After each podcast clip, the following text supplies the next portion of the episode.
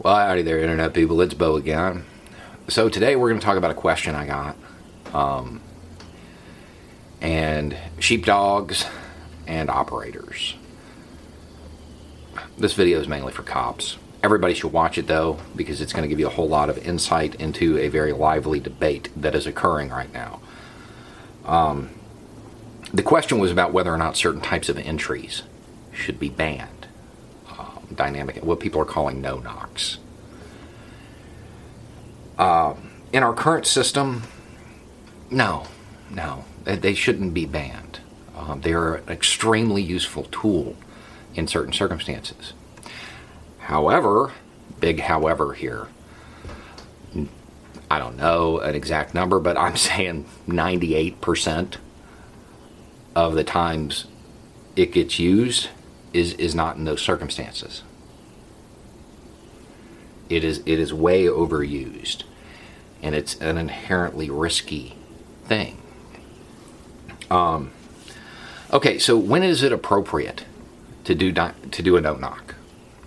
When the suspect is dangerous, or is dangerous and will flee. If they're going to flee and they're not dangerous, let them. You can get them, get it later. There's no reason to accept the risk for somebody who's not dangerous. So take that one out.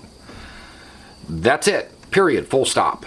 That's when it's appropriate to do this to effect an arrest. Now, there are other situations in which the same tactics get used, um, like if someone's holding someone, but that's a little bit different. That's not what's being discussed right now. Um, I know that by current thought and doctrine, uh, people say that it, it's to preserve evidence. No, that's just flat out wrong. No. Because when they say that, what they're talking about is, well, the people inside might flush it. If the quantity is so small that it can be flushed, it's not worth doing a dynamic entry over. It's not to be used for every penny ante person that comes along. It's to be used for the big fish. You guys want to be operators, right? SEALs, Delta, you want to be like them. They, they don't go after the little guys. That's not when they're used. Because it's special. Because it's inherently risky. So that's not the case. So, how do you do that? You want to preserve evidence, and you're worried that the people inside might flush it, might get rid of it, or it's something that can be gotten rid of in another way. Well, you have normal cops go up and serve a normal warrant when they're not home and go inside and preserve the evidence. At the exact same time, you have your team of operators um, get the suspect. I know that's hard. That's hard. It requires like coordination and everything. Two teams is really complicated. I thought you wanted to be operators. You've got radios, you can do this. It's not difficult. And there's a whole lot less risk. There's a whole lot less risk. And the thing is, the risk, because of the amount of firepower that these teams typically have, coupled with the lack of training that these teams typically have, the risk is absorbed by the people that you're ostensibly there to protect. As in that recent incident, rounds can end up in other residences. It is not to be used all the time. Now, when you're talking about the dangerous suspect, then the very first thing you have to do is make sure they're there. Make sure they're actually at the location you're going to. That requires somebody on your team, somebody that actually is is is on your team. Some $50 snitch doesn't count. Somebody on your team has physically seen them, laid eyes on. They're inside and they haven't left. If that hasn't happened and you aren't 100% certain that they're home, you can't do it. You can't do it because by your own reasoning, you're worried they're going to flee. And if knocking on the door is going to provide them enough time to flee, imagine what happens in the hours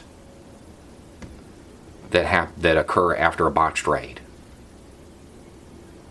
You can't do it. Pro tip: criminals don't normally change the address on their driver's license when they move. So if you're just using that, yeah, you're going to hit the wrong place a lot. This is risky. It's very, very dangerous. It should not be used all the time. And it is most dangerous for the people not involved. And I get it. You're sheepdogs. There to protect the flock, the herd, from the wolf. I like it. It's actually a great analogy. What happens when a sheepdog bites one of the flock? They don't get to be a sheepdog anymore, do they? That should probably happen. If a team leader conducts something and it ends up at, at, a house that's empty or they're not at home or whatever, that person should not be employed anymore. Because they put everybody, their team, the surrounding civilians, everybody at risk for nothing. This is inherently risky. It, it seems like you should know that. And then, when a situation like the recent incident occurs, people act surprised because you don't have the training to go along with it. You took a 40 hour course on room clearing. That's not enough. The whole reason dynamic entries are used is because they're disorienting. They are guaranteed to trigger fight, flight, or freeze. They won't always trigger flee, freeze. And if that's the case, and you're in the wrong spot, innocent people may return because they don't know who you are. They have no reasonable reason to believe that they're cops. They're not doing anything wrong.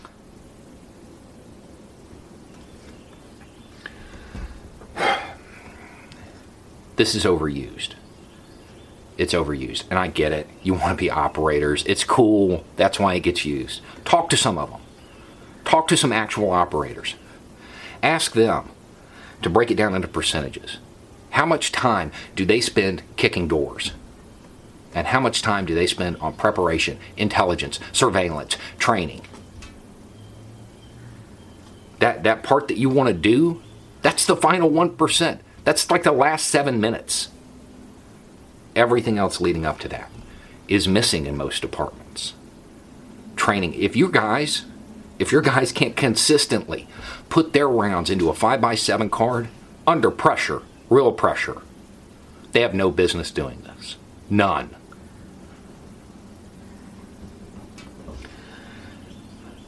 This is something that needs to be reformed drastically. Because otherwise, the bags are going to keep getting filled. And people are going to keep saying, well, we didn't know. Yes, you do. Yes, you do. This isn't new. It's been like this since the 80s. Now, 40 years to change, to make it right, to train, to get your department and your teams up to speed, and you haven't done it. At that point, yeah, your department shouldn't be doing them.